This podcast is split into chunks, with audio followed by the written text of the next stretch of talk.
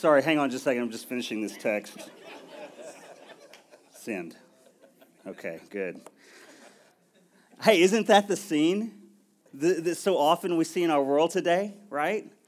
Uh, I didn't see, I saw some of the Mueller clan here today, but I didn't see Jolt. So he's not here today. So I asked him a few months ago, my friend and chiropractor, Dr. Jolt Mueller, I said, hey, have you noticed like people's poor posture, like increasingly more and more and more as it is related to like, like always looking down at our phone, or I know even like a laptop. If I sit in a chair and my laptop is actually on my lap, or even on a table, and I'm looking down, and he says, Yes, actually, you know, that's becoming more and more common that we see, you know, our necks are basically just growing down in this direction because this is now what is normal. And it didn't always used to be this way, but now this is the way it is. Everywhere we go, we see people on their phones all the time. These devices have completely changed our world. I remember 11 years ago when Steve Jobs uh, introduced the very first iPhone. And uh, it, it was a revolutionary moment. And it was like the world responded with a resounding yes. We will give you $600 that we don't have for a phone like that. Okay, so this is the picture of the iPhone here, and this is pretty much what mine looks like, except mine's black because that's, you guys know. That's how I roll. Black everything. But why did we need this? Because our, our phones look like this, this other phone here. How many of you, how many of you had this? Right? I remember having, I, I was the first person in my family to get a, a cell phone. Um, actually, I take that back. My grandfather had a cell phone. It was like one of those big, giant brick Motorola's, you know, it was huge. And then, uh, and then I ended up having a cell phone before my parents did. And it was more difficult to text on. You know, uh, you know, it, if you wanted a map, you actually had to go buy like the Rand McNally book, you know, and flip the pages and then look up, you know, A3, that's on that grid, that's where that street is in that grid. And, or you went to MapQuest and you printed out the directions. Do you guys remember that? It's like, no, no one does that anymore. No one has to do that anymore. Our phones have become like an appendage. We've all had that moment. Even this morning, I dropped my phone. And it's like the world starts slowing down. You guys remember the Superman 3 when he had to spin, like go around the world backwards to, to reverse time? And it's almost like things started slowing down and you drop your phone and you're like, oh no. And then it lays there face down, and there's the big question is the screen cracked? And it feels like an eternity as you bend down to pick that thing up and you start going into some intense intercession. Oh, Lord God. You start going to war tongue. God, we just pray the anointing of God would fall on this phone and you would heal it. And you pick it up and the phone screen's not cracked. And there's this sense of relief. I know why my grandfather liked that big old Motorola brick phone because you could drop it a thousand times and you couldn't damage it. He would still have it today if they would let him. But the, these things have become like an appendage to us. These little supercomputers that we call phones, we, we hardly even use them anymore to actually talk to people. We're texting, we're private messaging, we're doing all these other things. And it is quite amazing what we can do with these devices. We can do amazing things on it. But there's also a dark side to this technology that, that's affected us, or I, I could say it has infected us. One of the ways that our phones and technology has affected us is um, our attention spans. Our attention spans. It's affecting our attention spans. Have you ever been at line at Starbucks or at Target and you've been standing there for less than 10 seconds and there's no one to talk to, there's nothing to do, and you're just like, I gotta get my phone out and just start scrolling and looking at things because I cannot be bored for a second. So it's technology is, is shortening our attention spans. It's also affecting the way that we communicate with each other. Um, just last week, I went to uh, a concert on Saturday, and before I went to a concert, I went with my brother-in-law. We, we stopped and we grabbed a bite to eat. And let me just say this. Can I just make a little rabbit trail here for a second? I don't do this often, but um, you know what was really cool? I went to this concert and it was awesome, and it was a sold out show at Bridgestone Arena. This big band, people from all around the world came to hear them. Some big name celebrities in Bridgestone that night to watch this band, and it was awesome. It was a power, some powerful moments. But there was one thing that we have here every single week that they didn't have there, and it's the presence of God. It was an amazing show. It, they had the most amazing production. I love their songs, but they, the presence of God wasn't there. I just noticed that, and I was, man, we have the presence of God here every single week. It's amazing. Okay, so that was my little rabbit trail. But so before we go to the show, we stop and grab a bite to eat, and we look over at this table next to us, and there's this young couple out on a date, probably in their mid to late 20s, and they are staring with great intensity, not into each other's eyes, but into their phone screens, both of them. They're looking at their phone screens and they're sitting in silence for minutes, for several minutes. And then every once in a while, they would look up to show each other what something that they saw that was intriguing or amusing. And even just two nights ago, my dad took our entire family out to eat, and we're, we're eating at dinner, and just across, right behind on the other table, there was this couple that, you know, they weren't sitting across from each other. They were snuggled up together, like, you know, Kevin and Parker here, they're like out on a date. And, but then, like, the girls, like, taking selfies, and they're looking at their phone, and the guys looking at the phone, and the entire meal, 75% probably, I would say, of the time that they spent together, the phone was out. It's affecting the way that we communicate with each other. For many of us, the phone is the first thing that we look at when we wake up in the morning. It's the last thing that we look at before we go to bed. I mean, if there were a tech version of Psalm 23 today, it would be My phone is my shepherd. I shall not want. Because we look at these things for everything all the time. And can we just talk for a second about texting and driving? I'm just thankful to God that I'm standing before you today because a year ago, last month, I was in a pretty serious accident. And we've got the pictures of, of my car there. And uh, traffic had stopped in an unusual place right here, out here on, on 96. And I saw it and I slowed down and I was at a complete stop. And I looked in my rearview mirror and I saw this car barreling towards me never even touched the brakes, going probably about 50 miles an hour, and slammed into the back of me. What's this obsession that we have with our phones? What's that all about? Why can't we even be bored for a second? Why can't we engage with people that are sitting right across the table from us? Why do we have to risk our own lives and the lives of other people so we can text and drive? Here's why because underneath everything in your life, there's this, there's this underlying thing there. There's this voice that exists. And the voice might be it might be a question that you're wrestling with, but you don't want to wrestle with that question. It might be a truth that exists that you're not wanting to face and accept that truth at this point and this time.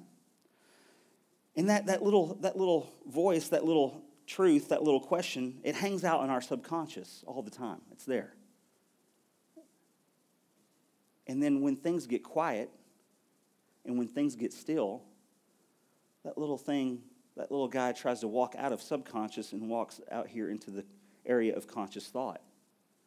And when we see that guy coming, we freak out a little bit because we don't, we're not wanting to Uh, look at those questions. We're not ready to face those, those truths. And so what do we do? We freak out and we go, oh, whoa, whoa, whoa, whoa. here we go. Oh, let me distract myself with something so I don't have to think about that right now. That's why we text and drive. That's why we're willing, willing to risk our lives and the lives of others because we don't want to be alone for a second. Of course. Thank you. that would happen. Uh, I don't know if, if you're watching on video, if you saw that or, or if you could hear that or not, but a phone just went off. That was great. That was awesome. Um, how do you recover from that?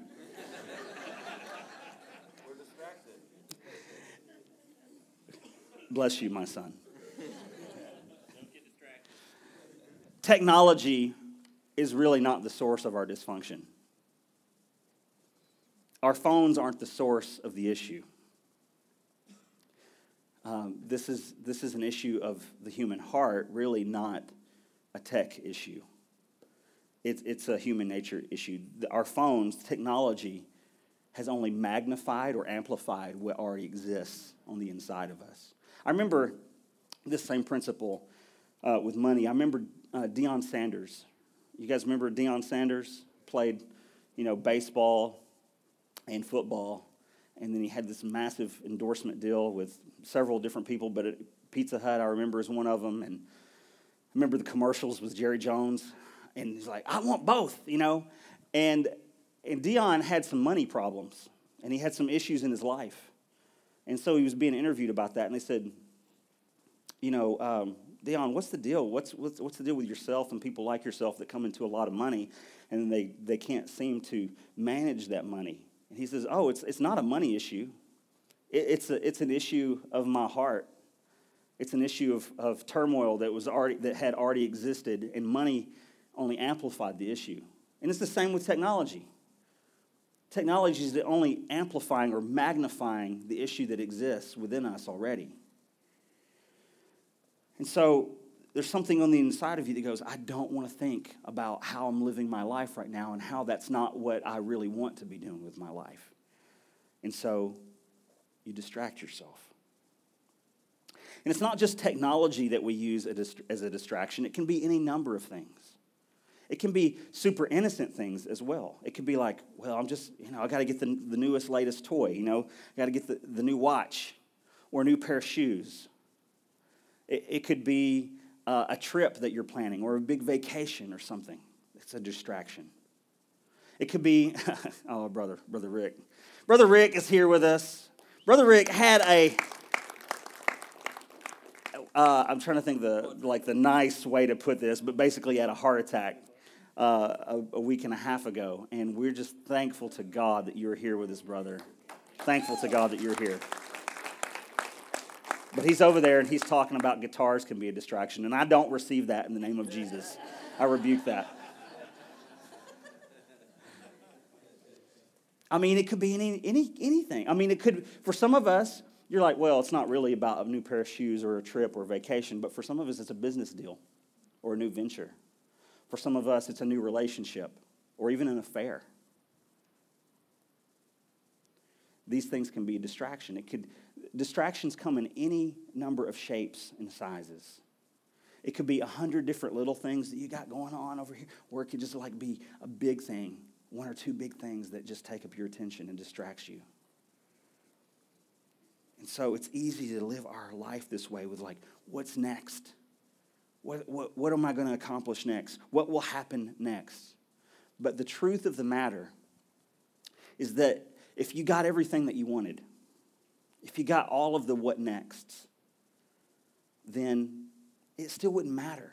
It still wouldn't add up to be what you're wanting. You'd still be unfulfilled and you'd find something else to do. You'd find something else to distract yourself with. It's often easier to distract yourself than it is to face the fact that the world's a mess and that you're a mess and that, you know what, there's some changes I might need to make in my life that, that come into alignment with who God is creating me to be and coming into alignment with what He's calling me to do.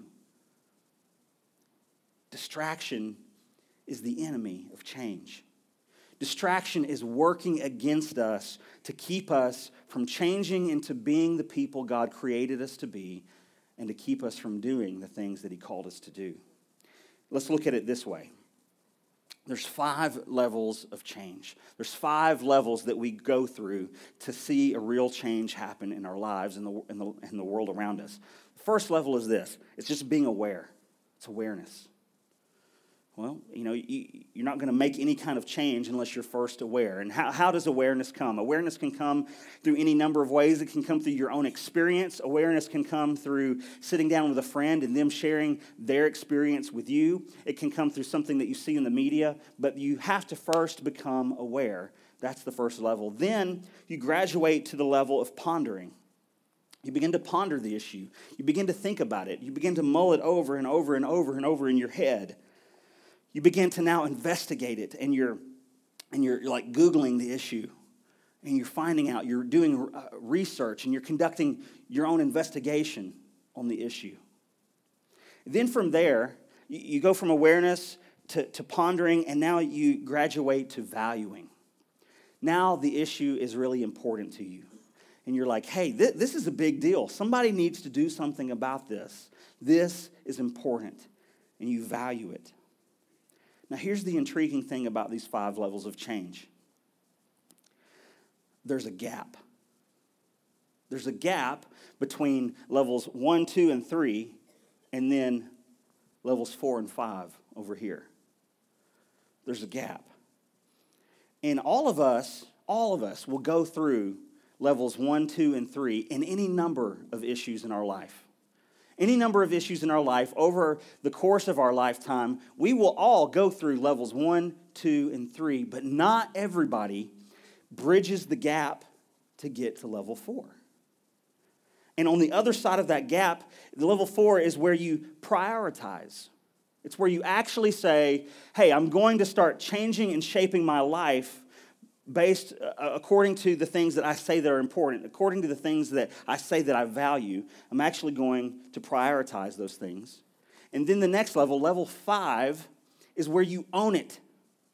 It's like you have now completely embodied all of the, these, these things about this issue that you first became aware about all four levels ago.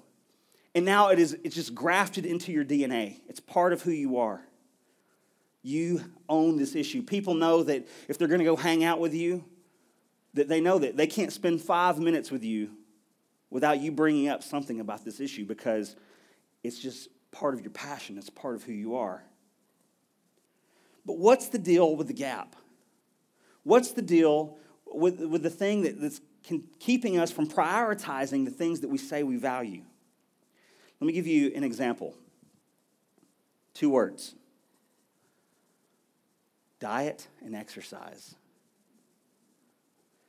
Probably any of us in here, most of us in here, would probably all agree that diet and exercise are important issues. You know, we're like, yes, absolutely, yes, yes, yes, yes, yes. Diet and exercise are important you know we should all be eating healthy we should be exercising we should be eating you know according to our body style or blood type and, and exercising according to that and um, you know we should be just be taking care of our bodies right most of us would all say that that's a very important we've made it to the value stage the problem is, is that we don't cross that gap we don't bridge that gap to where we actually prioritize the things that we say that we value why is that What's the deal with the gap? What's that thing that's getting in our way of keeping us from prioritizing the things that we say that we value? Can anyone guess? You're smart people. It's distraction. It's distraction. How many times have we said to ourselves, tomorrow's the day?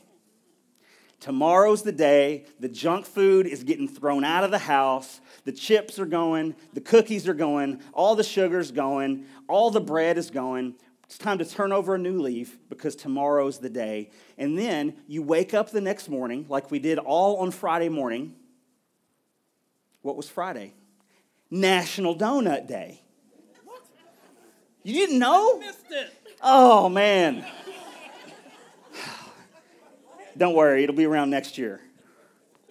National Donut Day. And you're like, well, for goodness sake, it's National Donut Day. I have to eat a donut. And you know what? As a matter of fact, I'm just going to drive through donut country and pick up a do- dozen donuts on the way to work. And just so, you know, we've got some at the office there for everybody. And you know what? You know what? I can't leave the family out. So on the way home from work, we're going to pick up another dozen so that the family can share that you know what? It just would be unpatriotic of me to not partake in this National Donut Day. I, you know, it's important that I exercise my rights as an American. Otherwise, I'll lose these freedoms. it's funny how distraction is then connected to excuse. I, that, that was a freebie. I didn't even put that in the notes. there's almost always an excuse to put it off another day, and then another week, and then another month. And listen, I'm not preaching at you here, I'm pre- preaching to myself as well.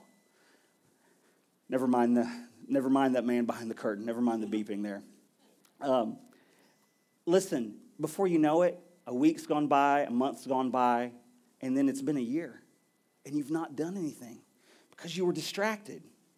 Distraction is the enemy of change. It robs us from moving forward and living out in the direction that God is calling to us. He's calling us up and say, hey, I, this is what I have for you. And we get distracted, and it steals these opportunities away from us to step toward who God is creating us to be and doing what He's called us to do. Let me give you another example two words Scripture and prayer. Here we are gathered today as the church a, a gathering of people with Jesus at the center. The, probably the very vast majority of us are believers. There may be some people in the room today that are not. That's okay. We're glad that you're here. We welcome you. But most of us in here, as believers, would we would all agree scripture reading, studying the scripture, spending time in prayer are pinnacle things in the life of every believer. We'd say, yes, that's an important thing that I need to be doing with my time and my energy to, because it helps me come into alignment with God's plan for my life. It's not because we're like God's up there and He's got like, you know, the chart that we all had in kindergarten giving us gold stars. That's not what it's about. It's about me fulfilling God's destiny for my life and me studying His scripture and understanding more of who He is and understanding more of what He has called me to be and spending time in prayer and being in relationship with Him. That helps me come into alignment with His will for my life. We would all say that's very important, but how many of us actually prioritize our lives to reflect that value? Maybe not the vast majority. Why is that? Distraction. You have an email to answer, a text just dinged in. You know, just by the time you're getting ready to do something really important, just the time you're getting ready to, to study that scripture in Matthew. You know, little Johnny comes up and's got a runny nose. Little Susie comes up, she skinned her knee. Kids can be a distraction. And I'm not saying they're not blessings from God. I'm not saying they're not gifts from God.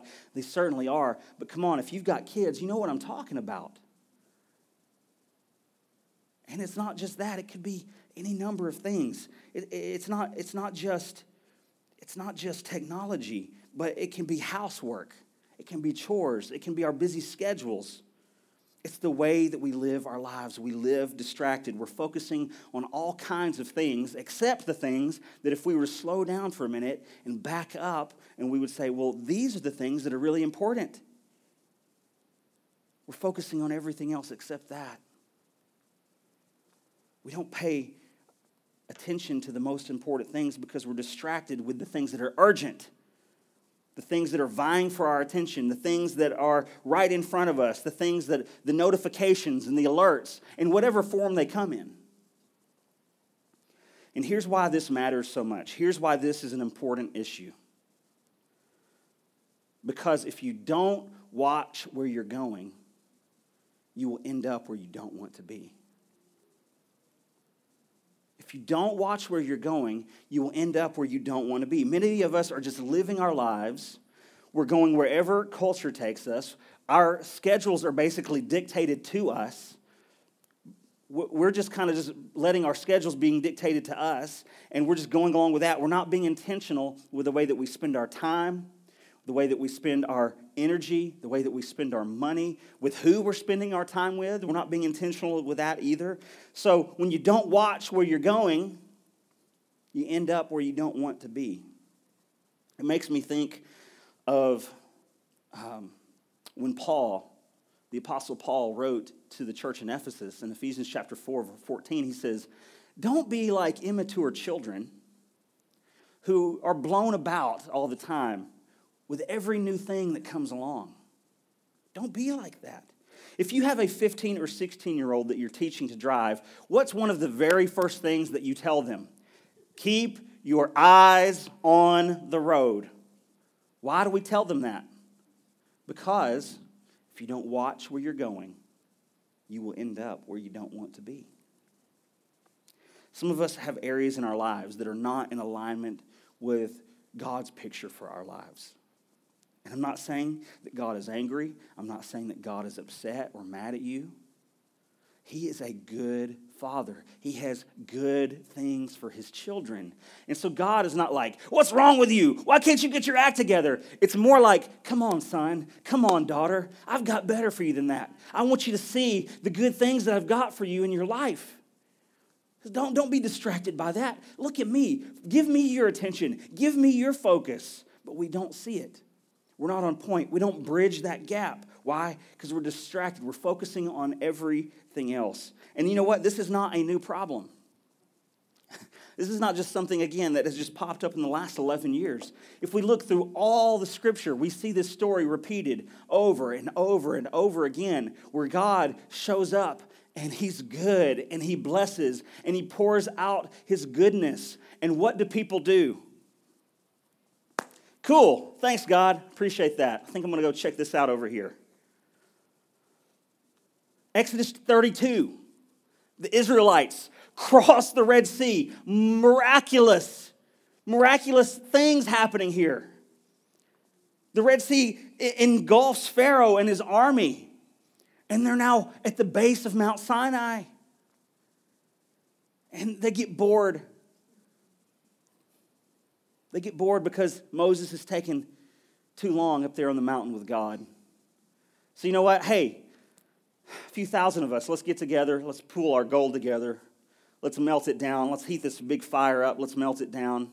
And let's, uh, let's make our own God to worship a golden calf. We look at these stories in the Bible and we go,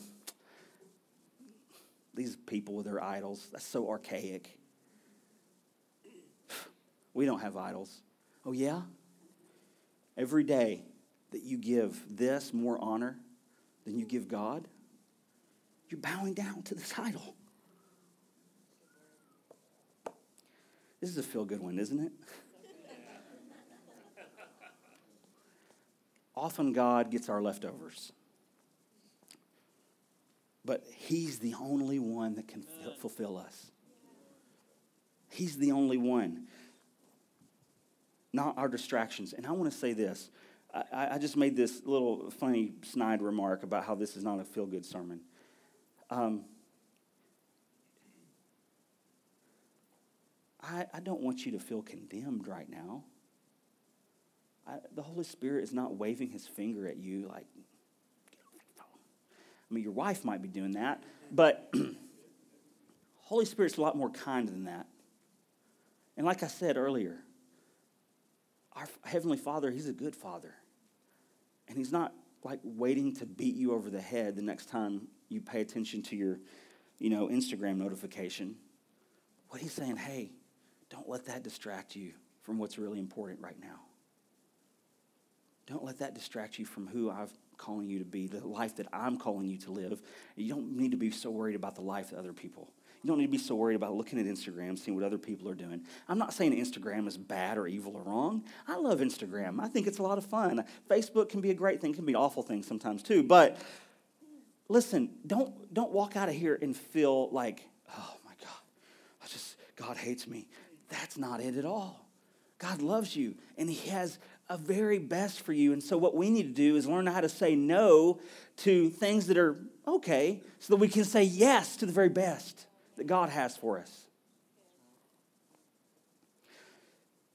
Listen, like I said, God is the only one that can fulfill us, not our distractions. If we look again throughout the scriptures, scripture is filled with uh, verses and concepts that our life is bigger than just vain you know, fleeting happiness and distraction and diversion. Some of our favorite verses that, you know, favorite across the board throughout all circles of Christianity that have to do with this issue. Jeremiah 29 11. If you've been a believer for any amount of time, you've heard this one. I know the plans that I have for you, says the Lord. They are plans for good and not for disaster to give you a future and a hope. Ephesians chapter 2 verse 10 for we are God's masterpiece. He has created us anew in Christ Jesus so we can do the good things he planned for us long ago. Ephesians 3:20 says now all glory to God who is able he is able through his mighty power at work within us. Isn't that cool? To accomplish infinitely more than we can ask or think. Listen, you were made for a purpose. You were made for a purpose. God wants to work infinitely greater than you can imagine or think through you. His mighty power at work in you and through you. So let's stop being distracted and let's give our attention and our focus to Him because He is worthy and because what He has called us to is worthy.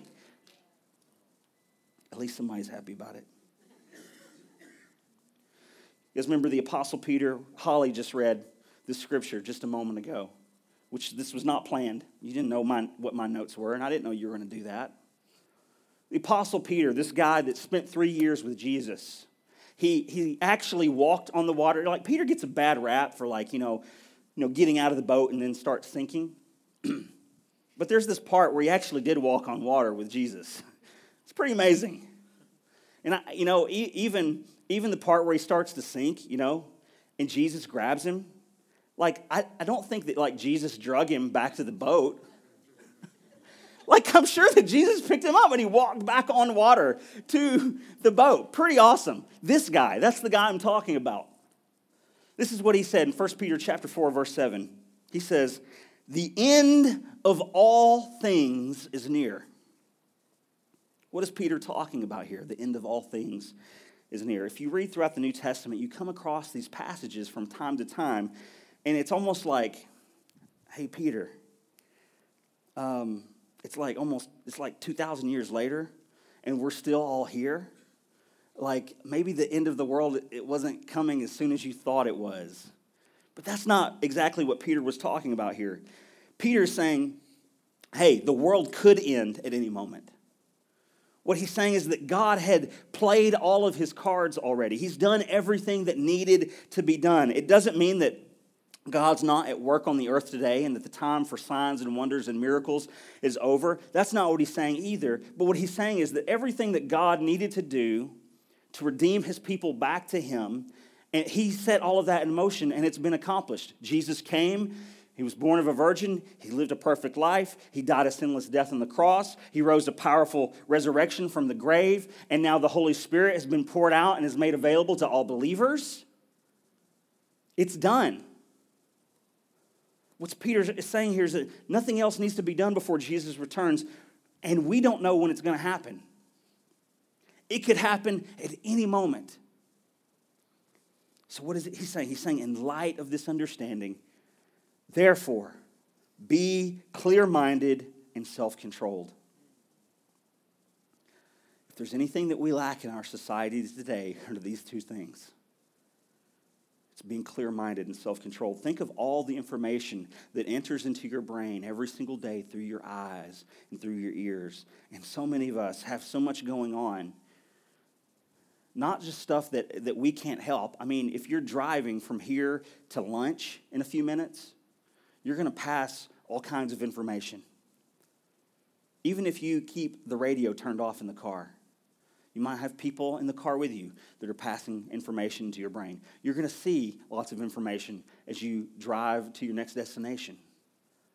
And then those are, the, those are just the things that are just everyday common to everybody. Then add on top of that this.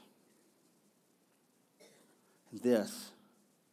And oh, I don't need to go to the movie theater. I can watch Iron Man 3 right here on my phone. I can watch Netflix right here. I can do all kinds of things right here. And we're not clear minded. We take no time for reflection.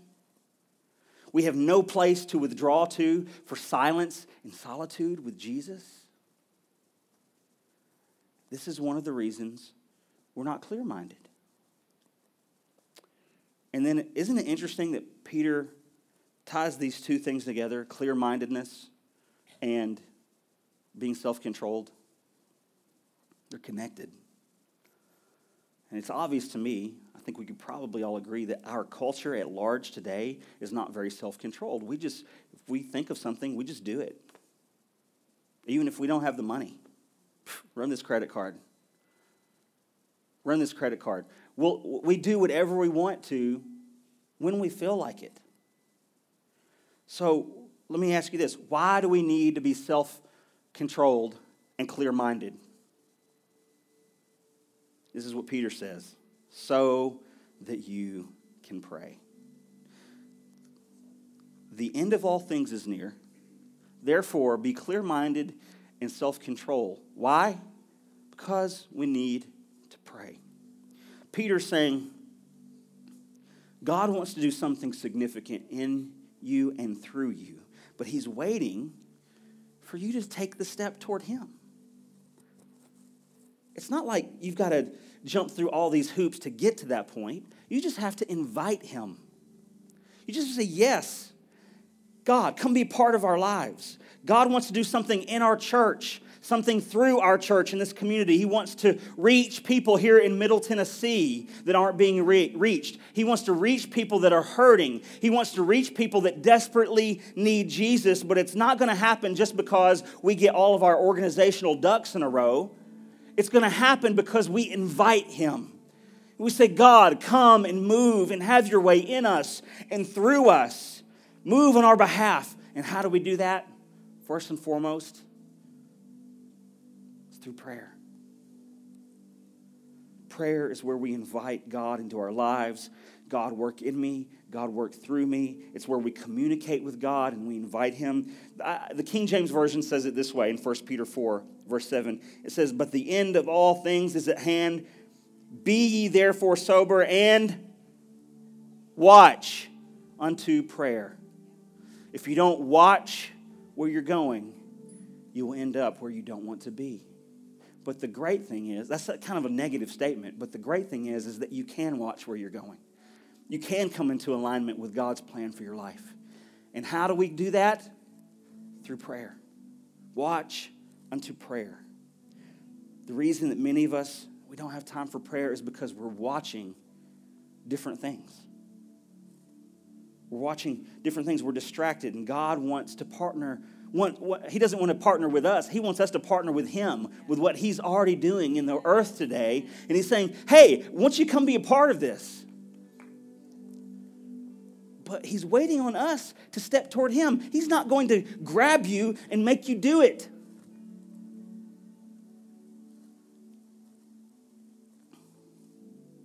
Dallas Willard said this. He said this uh, God will, generally speaking, He'll not compete for our attention. If we will not withdraw from the things that obsess and exhaust us and go into solitude and silence, He'll usually leave us to our own devices. I'm sure that Dr. Willard did not really intentionally mean these kinds of devices, but I think it's kind of fitting.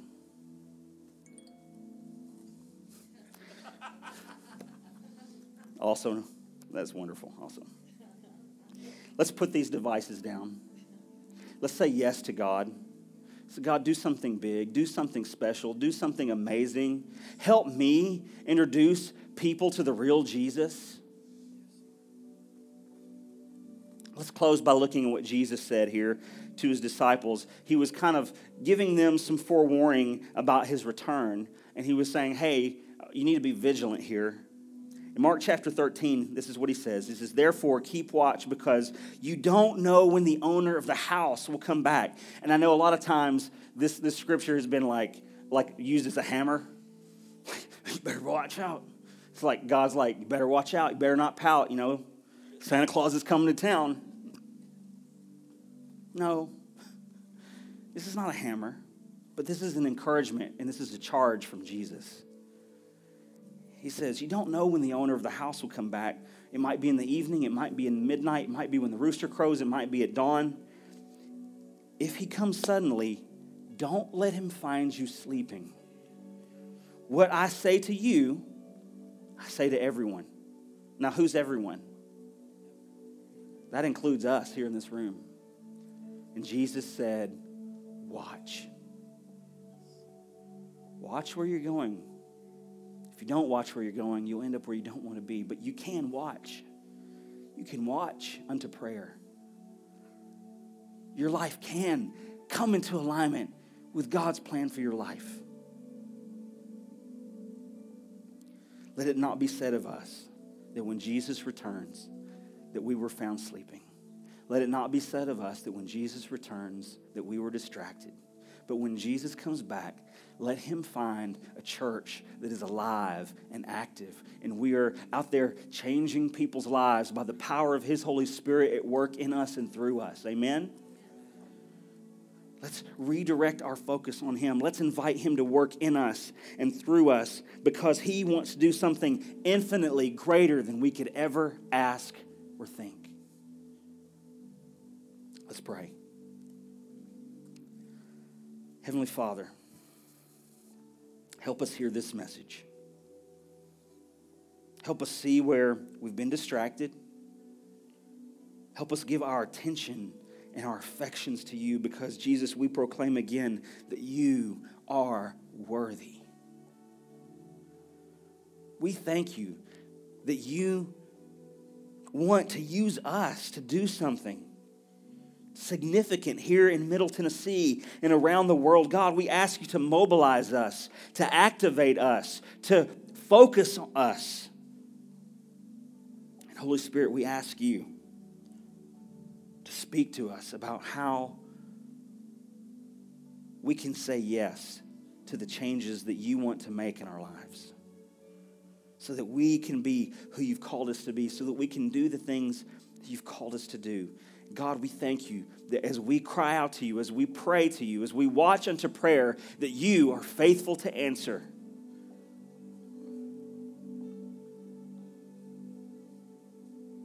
I just want to invite you right now here, just in this, just to take a brief moment to just ask Holy Spirit,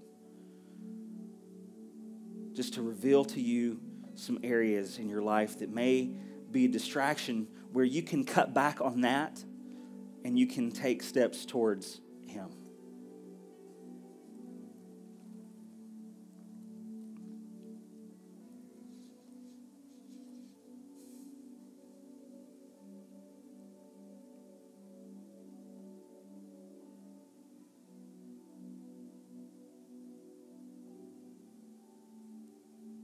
Holy Spirit, I thank you that you are so kind,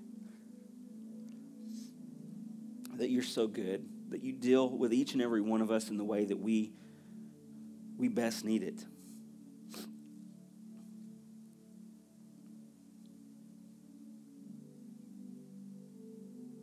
I thank you that your power is at work in us and through us. I thank you you've given us power, dynamite power, to be bold witnesses everywhere we go. God, we just pray that you would help our lives be a testimony of the gospel. That Jesus, that you died, the pure and spotless lamb, sacrificed on the cross to buy us back into right standing with God the Father. And that there is nothing that we have to do to attain that, to deserve that. I thank you that it belongs to us. And all we do is just say, Yes, I believe. I thank you for that free gift. And so, Holy Spirit, quicken our hearts to continue to step towards you, to continue to come close towards you. And I thank you that we have this promise in, in the scriptures that when we come close to you, you come close to us, that you purify our hearts.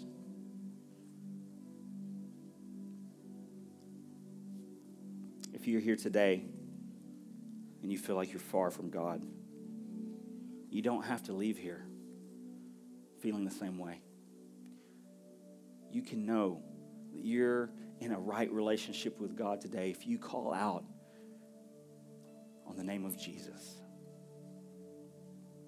In just a moment, as we dismiss, we're going to have our prayer team over here on the side of this wall.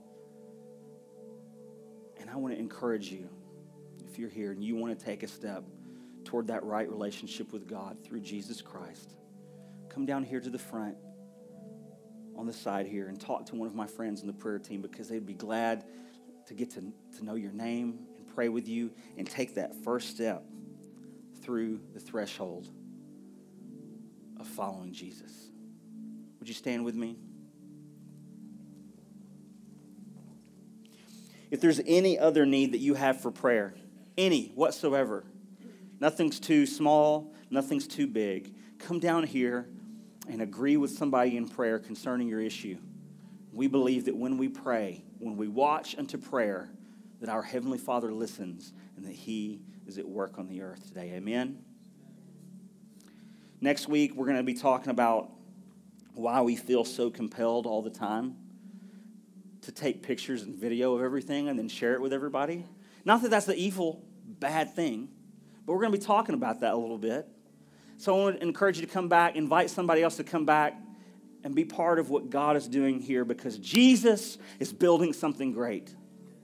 He's building something great right here among us. We are the stones that He's using to build, and He's the cornerstone. May the peace of God, which surpasses all understanding, guard your hearts and minds in Christ Jesus. Amen.